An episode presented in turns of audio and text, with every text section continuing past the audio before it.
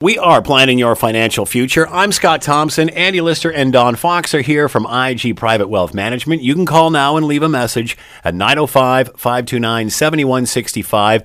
And of course, check out their website at andyanddon.com. You can listen to old shows there and ask a question via the listener inquiry button. Good morning, gentlemen. Good morning, Scott. Hey, before right off the top, we should talk about that seminar coming up. Yes, uh, Wednesday, April 10th is the date. And the title of the seminar, and I love this, is Strategies for a Confident Retirement. There you go. and we're starting off at 10 o'clock in the morning at historic Dundurn Castle. That should be easy for anybody to find. And uh, that's at 10 a.m. in the morning. And 7 p.m. in the evening is the Rousseau House in Ancaster. And um, it's a free seminar, but and but seating is limited. So we always recommend that people can either email us or call the downtown Hamilton office and reserve a spot to make sure you get a seat. Conf- strategies of a confident retirement that includes uh, issues around uh, the decumulation strategies is one big area. And this is really about understanding how are the, what are the options i have available to me? How do i take my money out now that i want to live? I've been saving all these years. You might have a corporation or a personal corporation or a holding company. When do you start taking money out of that? You might have rsps when do you start taking money out of that? Tfsas uh, non-registered investments. So Canada those Pension Plan. Canada Pension Plan, old age security. So those five different categories are all different sources of income that you have available to you. And the question is, when do you trigger them, and what's the most tax efficient? Who are these seminars designed for? Are these for new people who want to investigate getting a financial planner? Who are these designed for? I, I would suggest these are people that are probably 10 years from retirement or Right. already in retirement. Right, For this one For this this specific one because Right. they're either how do I ramp myself up to that retirement Mm-hmm. and I, what what should I be doing and, and should some big decisions to make. Do I start to collecting CPP early or Mm-hmm. not? And having both spouses involved in that decision, I'm looking at all their pension options, including if they have a defined benefit plan or a defined contribution plan. And so you take all, it's like a puzzle, literally like dumping out a puzzle onto the table, Mm. and everybody's different. But really, between that, that 20 year window, between 10 years before retirement, 10 years after retirement, so many decisions to make about your money, and mistakes are costly. Like who wants to pay 53.5% tax? Like that is that is criminal to begin with. And we didn't do we didn't save our hard money, hard-earned money so that we can give more than half it to the government. So I take great pleasure in tr- avoiding that tax bracket. And I'll do anything I can to make sure I do. So the best way, just as uh, if you want to get involved and join us, uh, andyanddon.com, you'd be able to register or send us a message there, uh, or call our Hamilton office at 905-529-7165. and once again, that's for Wednesday, April 10th, and there's two different locations, 10 two a.m. different and times. 7 p.m. Dun- Dun- Dundurn Castle and Russell House in Ancaster. All right, uh, talking about a successful financial future. Yeah, I thought we'd get back to the basics here. Mm-hmm. You know, we finally got through that RSP time, and we're kind of getting into the Oh, tax yeah. season now. We got this little wedge of time here. It says, okay, you know, for those people that just they got to get started, and it, you know, we always say it's never too late to start. I, maybe that's a bit of an exaggeration, but you, the sooner you can start, the better. But if I had to put in a kind of a priority system, what order would you be? Should you be looking at doing things? Um, here's kind of, here's a kind of a hit list here, and the number one thing you everybody should be doing, and if it's not you, talk to your kids about this, or talk to anybody that you know is in this position. Is getting rid of high interest debt. Yeah. You know, the credit card debt is actually there's a lot of people continuing using that to subsidize their income. If you have to buy something on a credit card or pay for something and you can't pay it off within that month, you literally are borrowing money. It's subsidizing your income for that time. Yeah. And there's always that feeling, okay, well, it'll get better. Well, unless your pay all of a sudden change, your expenses change, it will just start. Lottery? Yeah, yeah, exactly. Strategy. So, not a, uh, you know, all the all the power to you if you can win those. Winner. Yes. No, Oh, loser. casinos, yeah, generally speaking, it's a loser, and and even worse is people use credit cards to go gamble. Yeah. and that's even a double-edged sword there. So I was kind of taken aback to see you can actually just do it online on your computer. Yeah, all these games can be. So just Why how go easy out is and it? have To, the how fun? easy Right. is it to take money out of your pocket? You don't even have to leave the house. Yeah, yeah. Yeah, and, and even worse than credit cards, f- from my perspective, is the payday loans. Mm-hmm. You know, they're if you actually worked out their interest rate over the course of a year, it's over it's over two hundred percent. Because if you had to keep renewing them, So it's extremely, extremely expensive and it's a downward spiral. So you have to say, okay, what can we do right now in order to stop that cycle? And hmm. start off by just making some contributions. If you're paying only the minimum on your credit card, that is the first sign you're not doing a good job. Yeah, The minimum on the credit card is only getting the banks rich Yeah. and is only going to hurt you. It's absolutely the worst thing you can. You'll never pay that thing off. I think it's 60 years amortization. It's it is a way for the banks to earn 18 to 26 percent Yeah. on the interest rate scale. And I think the other false sense of security are for those individuals that pay, like let's say you owe fifteen hundred dollars on your credit card and you pay off nine and you're feeling pretty positive about Mm-hmm. Sure. that, only to find that you've put another nine hundred back on the card Right, before yeah. the end of the month. So you never technically paid it off, Yeah. and you end up paying interest on the whole lot. Right. Yeah, absolutely. And and then there's always the ones that rationalize the cost, even if it's not a, a high interest credit card. Let's say it's like a car loan. Oh yeah, I got a great rate at six percent. Well, six percent is pretty good, no question, or even seven percent, something like that. But what they don't see is the opportunity cost. What if you took that same money and you're able to invest that money mm-hmm. instead of applying it to a debt because you have no choice there? That money is now going. So if you're spending thousand dollars that month to go towards a car payment, what if that thousand could have gone to an investment, earning six percent? Mm-hmm. So now really the overall cost is twelve percent. Six percent the actual cost, and six percent of the, what you're not making by investing it. Right. So that's why the rich get richer, and it's amazing. You make these small changes in your life, it will you'll escalate your financial future, and you will retire um, extremely comfortable. But again, these are the small differences from the ones that don't do well and the ones that do extremely well. So number two is build an emergency fund or a short-term reserve. And so I I look at those people that are paying a ton in bank fees. Mm-hmm. And normally, if you just put, left a certain minimum payment there, it would avoid those bank fees. And I, I know with the bank I deal with, if I have over two thousand dollars there, I do not pay bank fees. Yeah. Okay, and there's no cost per month or anything else. I thought you were a senior now. I thought you got that zero. Get the discount. Geez, I should check into that. yeah. All right, this one's That's actually, only at Shoppers Drug Mart. Oh, okay. I've had these from my university days, There and I'm not. I'm, I've been grandfathered. Actually gone from a thousand to two thousand. A little bit ticked off about that. Uh-huh. but it saves at the time back in university it was forty cents was the transaction fee. Well, now that is escalated Hmm. Yeah. to a hundred a dollar twenty five Yeah. per transaction. So if you have ten transactions a month, which isn't that off that many, Yeah, that's easy. Yeah. Like I'm thinking that's on the low scale. Most people have more than that. That's twelve fifty a month that you're spending on these transaction fees for basically nothing. And all you had to do is leave two thousand dollars there mm-hmm. to avoid paying twelve fifty a month. If you could say, I'm going to get a guaranteed rate of return of seven point five percent, you say, Wow, that's great. Sign me up. Mm-hmm. That's what that rate of return is. Yeah. You leave two thousand in, and you avoid paying twelve fifty. It's like getting twelve fifty, but Yeah. everybody it's sneak. Banks are sneaky that way. they they slowly just take away a little bit of your money, Yeah. and you don't really it becomes accepted, Yeah. and I don't like that at all. I, I look Cost at of doing business. it is the cost of you know it's just a fee. Mm-hmm. The way I look at it, that is 150 bucks a year in transaction fees. If you and that's only 10, 10 a year, 10 per month rather. So 150 dollars a year is what you're paying for these costs, these transaction fees. How would you like to have three parking tickets, one every every four months for 50 bucks? Every four months you get another one, and you say, "Oh, 50 dollar parking ticket."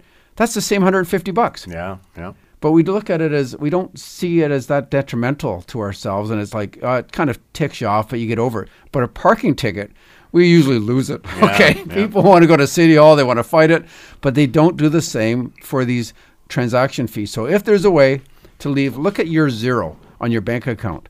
Find out what your zero is, and in this case, as example, the zero is two Assume that two thousand is always there, never go below it, and it'll avoid paying all those transaction fees. And then you got that little safety buffer if you need it too. Worst comes to worst, you do have it. Yeah. Absolutely. Mhm. Yeah. And you're not scrambling. Now we do have a another option Investors Group does, and it's uh, it's called an all-in-one, and it's it's a it's a great account. So if you have some short-term debts, you can consolidate all your debts, particularly if you own a house. You, you use your house as collateral, and you can so you're getting a line of credit and a bank account all in one. Mm-hmm. So in this particular situation, let's say you owe thirty thousand dollars in some debts, and you put this on your line of credit. Well, instead of having a line of credit separate and a bank account separate, this is called an all-in-one. It's combined. Okay. So therefore, when you get your paycheck, say every in the middle of the month, two thousand dollars bi monthly, it goes directly against your line of credit. Yeah. Even though you don't have to pay your hydro bill or whatever it is until the end of the month. Mm-hmm. So it's actually being invested for that two weeks. Doesn't sound like a lot, but just two thousand dollars. Let's say your spouse is doing the same thing. That saves you a hundred bucks a year. Mm-hmm. And again, right now, I know if you leave it in a bank account, you're earning zero. Yeah. So 100 bucks a year is not the end of the world, but it's great. To, it's a great feeling too. It actually makes you feel like you're accomplishing something because at least you're paying down the debt, Mm-hmm. even though it may pop back up again. But you see the decline. So it is a very efficient. I say it's actually the most efficient way Yeah. to pay down debt. It's a Period. fantastic, it's a fantastic uh, concept, and it's a fantastic type of product. And it baffles me why more people don't take advantage of that type of all-in-one service. And the only thing I can think of is that we're we're maybe a little bit hesitant in the sense of can we control our own uh, habits around having debt. You know, if you have a line of credit available to you, if you're weak when Yeah, it comes no. to writing a you know you want to buy something or go on a holiday suddenly your line of credit goes up Yeah. so if you're disciplined if you have a, at least or you're gaining discipline in terms of your uh, this type of a, your accounting and your banking an all-in-one is absolutely fantastic Yeah, it's a great way of doing things. I know other institutions have one too. They call them different names, but again, our, ours is called the all-in-one. Um, number three is maximize. I know Andy and I have talked about this f- for years. Maximize the employer match programs. Okay, first of all, get rid of the high interest debt, have that emergency fund, and thirdly is is maximize that matching program. So if you're making eighty thousand a year, and you and the employer says, well, you can put four percent in, and we will match four percent. Mm-hmm. Well, that means you get to put in thirty two hundred dollars into their group RSP, and the employer will put in thirty two hundred also. Mm-hmm. Fantastic. And a lot of them are fifty percent matching, where you put in thirty two hundred and they'll put in sixteen hundred. But it's interesting how many people say, I haven't got a raise for a while. You know, it's been a couple years since I got any raise, or I only got a two percent raise last year. I say a lot of these matching programs, only 50% are using them. It's hmm. about a 50% participation rate. Yeah. And you're basically saying, I don't want that 2% raise mm-hmm. or 4% raise if it's 100% matching. You, they're literally wanting to give you this money and you're not accepting it. So this here is, you can't, we, we, we can never give, guarantee a person 100% rate of return. Yeah. And that's what you're getting when you got the 100% matching. So that would be the third one. And again, down the road, you know, you may be consolidating, you may change jobs, and you may want to transfer that to your other financial planner. But in the meantime, that would be the first place to invest. We are planning your financial future. I'm Scott Thompson. Andy Lister and Don Fox are here from IG Private Wealth Management. You can call now and leave a message or book a place, uh, a spot in their seminar, uh, April 10th, Wednesday, April 10th at 905 529 7165. And check out the website at andyanddon.com. We're coming right back.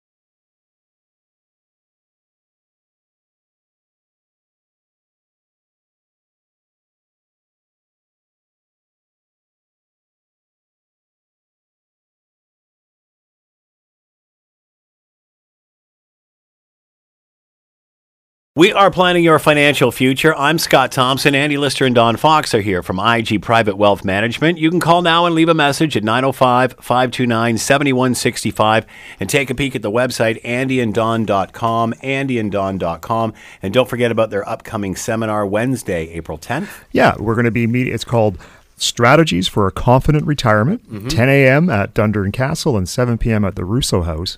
And one of the to- one of the topics that we want to talk about is what are the right investments for you to have in retirement? Mm-hmm. And investment options can make a big difference in terms of how much tax you pay how you uh, how much income you're going to receive after tax as well, and just having the proper diversification because there's a, a thing called sequence of returns, which is so significant when you first retire. Yeah. So, lots of great ideas if you're getting ready to retire or already retired. Come and join us. You're going to learn something. That's Wednesday, April 10th, and you can call them at 905 529 7165 to book your spot. Seating is limited, so do it quick. Uh, talking about successful uh, planning of a financial future. Yes, we, we're still looking for tips on, on the next thing. So we, we went through the f- top three. Next would be okay. We've got we've we're maxing out the group plan. Now what should we do? Well, the next thing should be use the government to your advantage. Get into the tax sheltered investments. Now, some of these things you should do in coordination with each other. So if I'm looking at the group plan, well, and you have kids, you may want to say, well, I should get an RESP, Registered Education Savings Plan. So that would coincide with both of those. But assuming you you got that under under wraps too, then you look at should I get an RSP for myself? Mm-hmm. Okay, over and above the one at work, or should I get a spousal RSP uh, where I get the tax deduction and my spouse owns it? What combination of that? Should, what's the right amount I should get in RSPs? And and therefore also with that flip side, how much should I put in TFSAs, mm-hmm. if any? And it all comes down to tax bracket management if you're going to be in a higher bracket when you retire, definitely do TFSAs. Yeah. It's a no brainer. You should definitely maximize those. If you're going to be on a lower tax bracket when you retire, well, RSPs are definitely the first choice, but you could leave a big estate potentially and then pay 53.5%. percent mm hmm So, again, then you need a plan, as Andy and I are going to talk about in our seminar. You'll need a plan to avoid that 53.5% right. down the road. So, again, having the right combination between RSPs, tax-free savings accounts, as well as the RESPs, registered, registered education savings plans, and getting that that right mix, mm-hmm. and that's the key. Number five would be to pay off non-tax deductible debt. Now, this really comes closer to retirement. As you're getting into into retirement, it's nice to not have payments. Mm-hmm. Just period. Yeah. You know, if you're going to pay 800 a month or 1000 a month or whatever it is, that's after tax money it's nice to be working and not have payments. True enough. yeah, absolutely. Okay, and so there may be cases where you have a very low interest rate on, say, a mortgage at 2.2% or something like that. Well, in those cases, yeah, don't worry about that so much. Maximize the tax free savings accounts first. But again, it all comes down to the interest rate. Um, I look at a TFSA and a mortgage or a debt, a non tax deductible debt, almost the same way. Mm-hmm. They're both using after tax money and they're both going to grow at whatever the rate is you've invested it in. Mm-hmm. So if you're going to be in a guaranteed 1% tax-free savings account and you've got a mortgage that it's a 3% rate, put the money to the mortgage. Yeah. Why would you want to invest at 1% yeah. when you could invest against your mortgage at 3%? But on the other hand, if you can invest in the TFSA and you can make 5, well yeah. then go towards the TFSA. But it all comes down to your right mix, which again, Andy and I are, are talking about ret- investment vehicles at retirement. That's also on the on the on the docket, docket if you will. Um, lastly, is uh, build up a non-registered portfolio. So you've done all the other things. You got the great advice. You paid off the high interest save the debts. You've uh, got your emergency fund. You've matched all the programs. You've done all the tax shelter, and your non-tax deductible debt is is well on its way. Well, then you say, okay, now what do I do? And you start looking at what should I invest in. And here's where I find people say, well, maybe I should, you know, buy a house, another house, a rental property, and it's maybe a great idea. Um, Nike running shoes are pretty good right now. I, I was checking out the prices of those. Uh, a two hundred fifty dollar pair of those shoes are almost worth six thousand if you got the right one. Wow! Yeah, this is absolutely incredible. I was shocked what? to see this. These Nike, these Air Jordans. I'm telling you, some one other one was one hundred ten dollars retail. Now it's worth forty three hundred because of supply and demand. They, they, you don't wear them. You simply use them as a as an investment. You put them in a box. Yeah, you keep them, them in a box. box. Yeah, brand new. They are the biggest thing. And anyway, I'm not I'm, just like Bitcoin. yeah, true. There's like honestly, shocked actually wow. when, when I saw that. I'm thinking, wow. And I did hear about the big lineup of people when uh, the Jordan shoes were in Toronto. I think mm. last summer, mm-hmm. and people could, it was like winning a lottery because they could go on Kijiji and sell them for like five times as much the next day. Sure. Yeah. So anyway, that's tongue in cheek. I do not suggest you use Nike running shoes as your retirement, but just kind of fun. Um, but houses, it's kind of interesting. Everybody says, well, houses, you know, they never go down in value. And I'm I'm looking at this chart here in front of me, and it starts at 1953, and it's interesting from 1953, um, basically to 1967, you bought a house and uh, it was worth 150,000 when you bought it, and it was still worth 150,000 when you sold it. Mm-hmm. It, w- it, didn't move at all over all those 14 years. What years were those? 53 to 50, uh, 67. Houses virtually stayed the same. 14 pretty years. flat. Really? Yeah, pretty flat.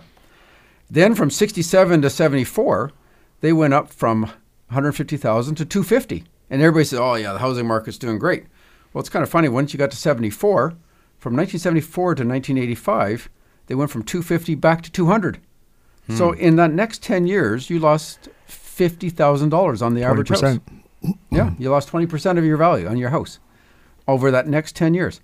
Then that's about when we graduated, Scott. And of course, that's when we needed to buy a house. The housing market from 85 to 89 went from an average of about 200,000 to 450,000. And interest rates were through the roof. Yeah. Yeah. In a period of four years, Well, they that's just the next phase. jumped. Yes, and that just after the 80s, yeah, in the late eight, almost 90s. And then we hit a recession. Then we hit five out, six out of the next seven years, the real estate market dropped. Mm-hmm.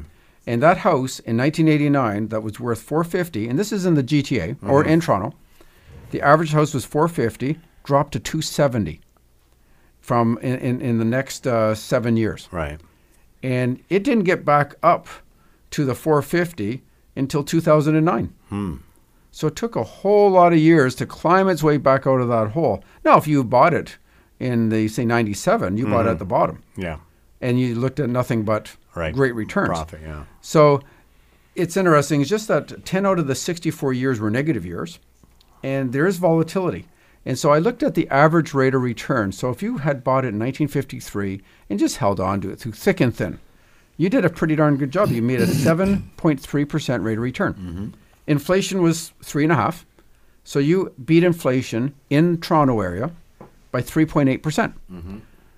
But the only problem with real estate is it generally needs some repair. It needs you still got to pay property taxes. Right. Mm-hmm. It's not a free. That's not net of costs. So you made gross seven point three percent, but there is some cost affiliated with that as you have to keep it up. And if it's a rental property, there's other expenses. Um, so it's not free. Uh, There's some work involved. But if it's your own house, you still have to update the kitchen. You still have to do things. I'm not saying it's not a bad investment. I, I would say it's a great lifestyle, and it's okay if you like to manage properties. But at the same time, I look at the stock market. In the exact same period of time, that 53 to 2018, the Canadian market went up 9% with no tenants. Hmm. Okay. you do earn a landlord. Didn't need a new roof. Right. And the US stock market went up 11% per year. And that they beat inflation by 5.5 and 7.5% respectively, rather than real estate that beat inflation by 3.8%. So it's not that real estate is a, is a bad investment. It's mm-hmm. certainly a lot better than, say, GICs, guaranteed ones for the long run. They are good hedges against inflation, but it's just part of the overall mix. Don't get married to one kind of investment. And you're already there if you own a house anyway. You want two or three. Yeah. Yeah, As you opposed wanna to have- spreading it around and diversifying. You want to have 95% of your wealth in one type of investment. Yeah, yeah. So yes, I know Andy. Andy has some things on on the investment side also here. Well, and, and it's we're just it's literally uh, on the same vein when you think about how to how to diversify and where to put your money, and really the purpose is to try and take the guesswork out of where to invest. That whether you're a new new to investing, whether you're a seasoned investor, the question of well, where should I put my money? Always seems to come up in the back of people's mind. And the, the, the truth is it's it's it's really is a daunting task because when you look back historically, there's there is no pattern. There's no, you know, you can look at it and say, well, 10 years ago, this is what happened. The next 10 years are going to be the same mm-hmm. because every year is literally different. And one of the things that we were using as a tool to illustrate that is is a looking at where did the money where was the best place to put your money in last year and the year before and the year before? And so these top performing categories these top performing investment categories and we broke it down to 11 different major categories. And so you would have for example, Canadian small cap. So that is basically somebody who's investing in Canadian companies that their small capitalization and capitalization refers to the size of the company. Right. So these are small companies, they're on a growth pattern. They may not have a lot of earnings, but their stock could double qu- quite quickly. Right. Right. So Canadian small cap. Emerging markets is another category. So emerging markets would be again companies or uh, stocks that are uh, of companies from the emerging markets, which would include uh, China, India, uh, South America, uh, some Asian countries as well, and potentially and probably in the future more so Africa as well. So emerging markets. Um, then we get into Canadian large cap companies. So the opposite of the small cap, large cap, are the companies that are the big, capitalized, well established Canadian companies. The next uh, category would be European stocks. So this would be uh, not just Great Britain, but also Yeah. anything to do with Europe uh, as we know it. Um, another category would be foreign equities. So this would be typically everything outside of North America. Um, then we get into global equities. So this would be where you can invest in a company anywhere around the world. And then another category would be the U.S., uh, and that would be small cap and U.S. large caps. Those are two separate categories. And then we get into bonds, and there would be Canadian bonds and global bonds. Okay, so bonds being that sort of fixed income component uh, tends to be the safer, more stable area, right? And so when you look at those t- categories, the best performing category last year in 2018 was okay. What would be your guess? I have no idea. U.S. Ca- Canadian, uh, sorry, global bonds. Ah, Global bonds were the best performing, and the worst performing category was Canadian small caps. So those energy companies, Right. the, the our, we saw our the uh, oil price of oil was dramatically uh, impacted last year. Uh, so that all the resource sector in general was hurt. So Canadian small caps were the lowest performing, and global bonds were the highest performing. So global bonds in 2018 were number one. Now there's a there's a tendency for people we like winners yeah. right? We want to put our money with the winner. Who's the best? Who's the doing the greatest? Who you know who's the best team? Whatever, and we kind of jump on the bandwagon. Mm-hmm. And but if you went back a year earlier into 2017, global bonds were number 10 out of 11. So hmm. they were at the bottom. Yeah. They were the worst performing category. And and I'd be curious to know how many people at that point bought or rotated or switched their investments Yeah. into global bonds in anticipation that global bonds were going to be the best category in 2018. Mm-hmm. And I'm I'm going to suggest that very few people did that. Yeah. The number one category in 2017 was emerging markets. So if you bought emerging markets in 2017, uh, you at the beginning of the year you would have been very happy. By the end of 2018, it was number eight out of 11, so it was near the bottom. By the so end of the year. By the end of end of last year, so it had gone down dramatically as well. So I was just following the track of of global bonds over the course of the last 10 years, and it went from number one in 2018 to the 10th, like the bottom in 20, in 2017, ninth in 2016, so back to back, not very great. And then it popped up to number five back in 2015. Then it was down to number seven in 2014, and then all the way back down to number uh, number nine, and then number 11 in 2012. Popped back up. It was number two in 2011. The, the second the second Wow. perform second highest performing. The year before in 2010, it was the bottom, absolute bottom. And the year before that, it was the bottom two years in a row. So it, it takes a lot of fortitude to be able to figure out and also, you know, buy those losers, the Yeah. ones that are doing poorly, in anticipation that they're going to do well the next year. So what's the best approach? How do you take the guesswork out of this? Because there really is no pattern mm-hmm. overall. And what we've discovered is the best way is to diversify across all asset Sure. categories. Mm-hmm. And this goes back to what Don is saying about, you know, even real estate. Real estate is going to make up a large component of your assets, your net worth, because a home typically is is the largest Yeah. asset we may have, and it, it will grow over time.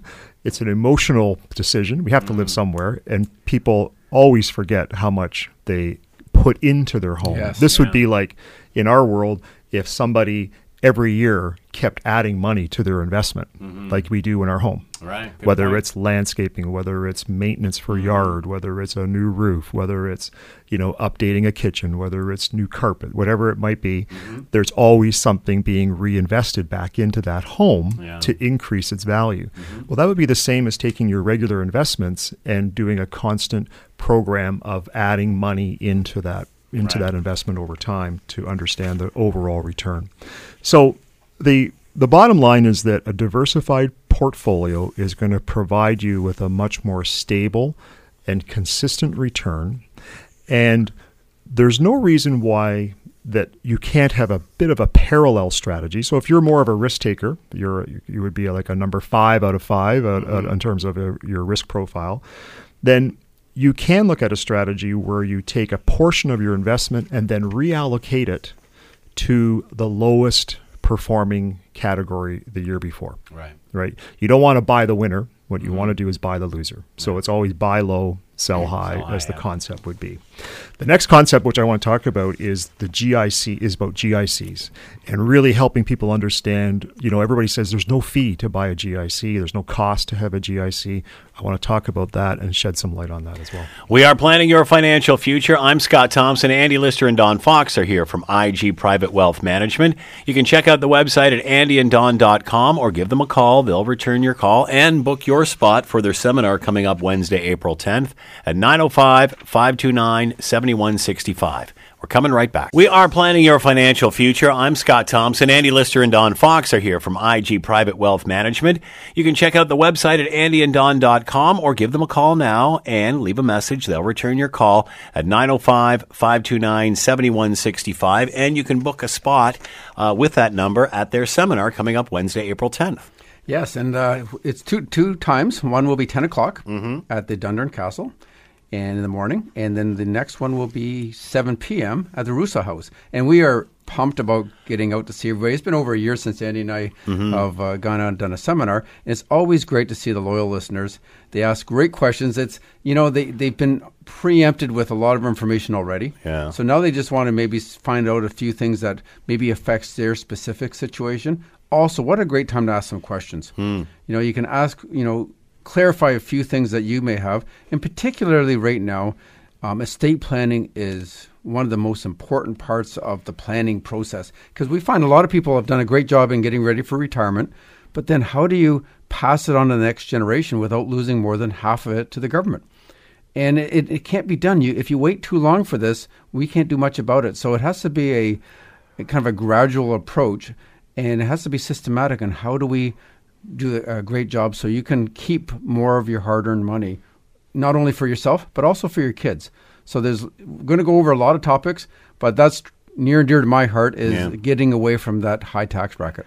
And of course, that's all Wednesday, April 10th, and you can call them at 905 529 7165 to book your spot. Uh, taking a closer look at GICs this segment. Yeah, just at the end of the last section. Section, I was just uh, mentioning. I want to look at GICs and and the fact that for many of us, uh, many investors, have the impression that there is no fees when investing in a guaranteed investment certificate, and the, but the truth is is that the interest that you're paid on a GIC is much less than what the bank earns when your money is invested in loans or mortgages. Mm-hmm. And so that difference between what the bank uh, retains and what they pay you is referred to as the spread. Mm-hmm. And so the spread is the opportunity cost, and it's not a direct fee, mm-hmm. but it's the opportunity cost that you're leaving on the table by choosing this investment. And that's it's that spread.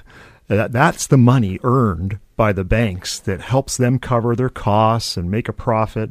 And so, again, even though there's no fee to purchase a GIC, the bank still makes money using your money. Yeah. And so let's just run through a, a quick example of what that might look like. So let's say you have $100,000 and you decide to buy a GIC and you use uh, and that and that money is used by the bank to fund a loan and in this case uh, to another customer. So not connected to you. So we'll use a $100000 gic and the bank can earn 4.45% by loaning that money out. And they agree to pay you 1.75% per year for the next three years. And so when you look out the numbers and who gets what over the course of the three years, here's how it looks. So on your $100,000, you get $1,750. And the bank collects 4,450. dollars So paying you that 1750 leaves them $2,700 of profit that they've made on your money. Hmm. So that's year one. Year two, they make another $4,450, pay you 1,750, they keep $2,700. Year three, same thing, 4450 they keep they give you 1750 they keep $2700 so when we add it up over the course of the year what we look at is that you've made $5250 on your $100000 investment The bank kept $8,100. Uh, so the total over the course of the year, uh, sorry, three years, was about $13,000 that was made on that money. Of which, as I said, the bank kept eighty-one hundred dollars, and you got fifty-two fifty. So at the end of the three years, you got thirty-nine percent the, the bank passed on 39% of the profit they made Right. on that mm-hmm. money, and they kept 61% of what was made on that money. That's fair. So there's no cost. Yeah. No, no. There's there's no fee involved in owning that GIC. And I know what you're saying. Yeah, but it was guaranteed. Well, it was guaranteed not to make as much money. Uh, and and so we're not even talking about tax, right? So I haven't even included what you would have to pay then uh, out of that 5250 that you kept, how much tax you would have to pay. Um, so where does a GIC fit in? It's extremely profitable for financial institutions, for banks, because they know that they can uh, create that spread, which is fantastic for their profit Yeah. margins. And uh, they and, and that spread is again what funds their operating costs, Yeah. what goes into their profits. And the only argument you might have is if you're a shareholder of a bank, that somehow you're getting some of that back in the form of a dividend. Hmm. but they're certainly not paying it to you on the GIC. So these are just straight up GICs. You know exactly what you're going to get. And then there's a whole nother segment of GICs, which are like we call index linked GICs. And again, these are, if you looked at how much you get to keep out of what the bank gets to keep out of the, the growth on those investments, just for the simplicity of having a stable or a guaranteed sort of minimum Right. return, it's extremely cost costly to own a GIC. so um, I think that that's probably my, my number one thing when I think about GICs is um, that there is a cost, and and the final piece of that is actually inflation. Because if inflation today is around two to two and a half percent, you need uh, you need about three or three and a half four percent to actually break even Right. on your GIC investment. So you're far better to instead of giving the bank your money for a GIC, you're far better off to loan somebody the money uh, and charge them for four point four. Like the bank does. like the bank does. Yeah. Do exactly what they do. Yeah. And the way you do that is by owning, owning a mortgage investment. Hmm. So a mortgage fund that can be purchased through any financial institution takes that takes your money and loans it out to people in the form of first mortgages, and you get to get the high interest rate Hmm. instead of the bank. We are planning your financial future. I'm Scott Thompson. Andy Lister and Don Fox are here from IG Private Wealth Management. You can call now at 905 529 7165 and book a spot for their upcoming seminars on Wednesday, April 10th. And also check out the website at andyanddon.com. We're coming right back. We are planning your financial future. I'm Scott Thompson. Andy Lister and Don Fox are here from IG Private Wealth Management. You can call now and leave a message at 905 529 7165 and take a peek at the website andyanddon.com. That's andyanddon.com. Uh, andyanddon.com. We're talking about correlation. correlation. And another sort of basic concept in terms of building your investment portfolio is understanding the correlation between your different investments. So, what does the word correlation mean? Correlation means how similar something is, do they cor- or how dissimilar something might be. And one of the one of the struggles when I when we review somebody's statements, they'll come in as a new client and they'll say, "Well, here's what I have over at XYZ company, uh, and what do you think?" So more often than not, when we pull together and we look at all the different investments that people have, and then we categorize them into different investment categories, and generally, again, talking about categories, you would have cash. Um, global bonds, Canadian bonds, high yield bonds, foreign equity, U.S. small cap, U.S. large cap growth, U.S. large cap value, Canadian large cap value, Canadian large cap growth, Canadian small cap, and emerging markets. Boom. Oh, that was easy to say. I know. So, so your investments are going to fall into one of those categories, and then we attach a correlation analysis to that. And the, what the correlation analysis will tell us is how similar your investments are to each other. Right. And why that's important is that it tells us how they're going to fluctuate. And the more they are correlated, uh, the more they're going to fluctuate the same Right. at the same time. So, correlation, if you have a correlation of one, that means they're identical. Mm-hmm. So they're exactly the same. They're gonna they're gonna move up and down in the exact same pattern as each other. If you have a correlation of zero, it's basically random. Mm-hmm. So one might be going one way, one might be going the other way. But if you have a correlation of negative one, they're completely opposite. Right. They're perfectly opposite. One when one is going up, another one would be going down. And then if you assigned a color to that, and you said uh, blue would be uh, where they're opposite, so that's great, right? They're they're going in different directions at different times. And red is when they're identical. They're going in the same direction together. We'll plug in someone's portfolio into this analysis, and I can't tell you how often it's like a sea of red. Right. Yeah. All investments similar to each other, moving in the same direction through the cycles of the market. Right. And we saw that a lot last year with the U.S. growth funds. So clients would come with their portfolio, and whoever their advisor was would try to follow what the trend was at that time. So they would move money to the growth area, which is basically uh, generally tech-oriented stocks. Like Google would be a growth play, and and a lot of the Amazon, um, the Fang stocks in general, Facebook. And it was amazing when even a global fund they say, well, it's, a, it's in a global fund. No, it ended up being that global fund was doing so well because it was in the U.S. growth sector for the majority of their investments. So you have to sometimes just not look at the name. You have to dig a little deeper. And by doing this co- uh, correlation analysis, you actually find out what that fund is all about and what that manager is really doing. Because there's no point in having five different funds all doing the same thing. Yeah, you don't want the duplication. You might as well just get one fund because mm-hmm. that's identical.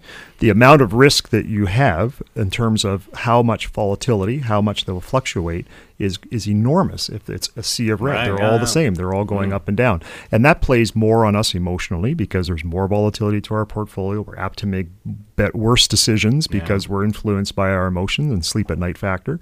So our goal is to, and I'll, I'll say to a client, well, here's your current here's your current picture and they'll see a sea of these red boxes. And then I'll say, here's the alternate portfolio that we'd like to recommend. And the goal is to can how many of those red boxes can we get rid of? Mm-hmm. Right? We want to see a sea of blue. Yeah. But people are always shocked. I'm always it's always fascinating to me how shocked people are when they see how much red they have, how much mm-hmm. their investments are the same. Yeah. It is They've been incredible. told they're different, but they're actually very similar to each other. Yes, and, and at the end of the day, even if we got, end up with the same return, let's say the track record ended up mm-hmm. being the identical return. So let's say it's seven percent was the ten-year track record. Well, the ri- the risk would be far less. Mm-hmm. So you'll end up with far less volatility. So you're not going to have these much lows or highs. But isn't that really what investing is all about? Is mm-hmm. trying to get a, a reasonable rate of return, trying to get the less the least amount of risk as you can get at the same time. Because what happens if there's too much volatility, people don't stick to the program Yeah. they kind of go offside. right. so I don't want this. This is minus minus twenty percent. Well, if you invested in, in a non-correlating asset, you may have only dropped say ten percent, and you can withstand that in your risk tolerance. So it's extremely important to marry risk with with the return, and not just worry about what's kind of sexy right now, because generally speaking, that will lead you down the wrong path. And this adds a lot to predictability of your plan too, because now we're getting a more consistent return, Yeah. and it's easier to see. You know, when it's report card time, how are we doing? Are we on track? It's going to be a lot more positive uh, than a higher volatility portfolio. So, just to give you an idea of what would be something that is highly, very strongly negative uh, correlation. So this is this is a good thing. So it means they move in opposite directions at the same time. So if you have Canadian large cap value stocks, so these are the big blue chip Canadian companies, and you compared those to global bonds, well, they have a correlation of minus seven, minus 0.74. Minus 0.74. Minus one's perfect. Minus 0.74. So they are almost always going in the opposite Same, right. directions, right? That, uh, another big one would be emerging markets, uh, minus 0.77 against uh, global bonds. Uh, and here's another one that um, would be uh, very, very good is U.S. large cap value investments versus high yield bonds. They have a correlation of minus 0.06, which is considered uh, low to moderate, but it's still going to give you a really good diversification. Uh, on the opposite of that is if you if you combine things that are mostly U. Like a lot of U.S. companies are very similar. So if you just have a lot of different U.S. investments, as Don was saying, they have a high correlation of like 0.9, so almost one, which means they're going in the exact same direction all the time. All right, let's plug the seminar one more time before we're out of here. Oh, sure. Yeah. April 10th, uh, 10 o'clock at Dundurn Castle, and 7 p.m. That's 10 o'clock in the morning, and 7 p.m. at the Rousseau House. And we are going to talk about Correlation. There you go. And uh, you'll need this number 905 529 7165. You can call that number, leave a message. They will return your call and also book your space there. Check out the website too at andyanddon.com. We've been planning your financial future. I'm Scott Thompson. Andy Lister and Don Fox have been here from IG Private Wealth Management. Have yourself a great week, guys. Thanks, for Scott. coming in. Thanks, Scott. Take care.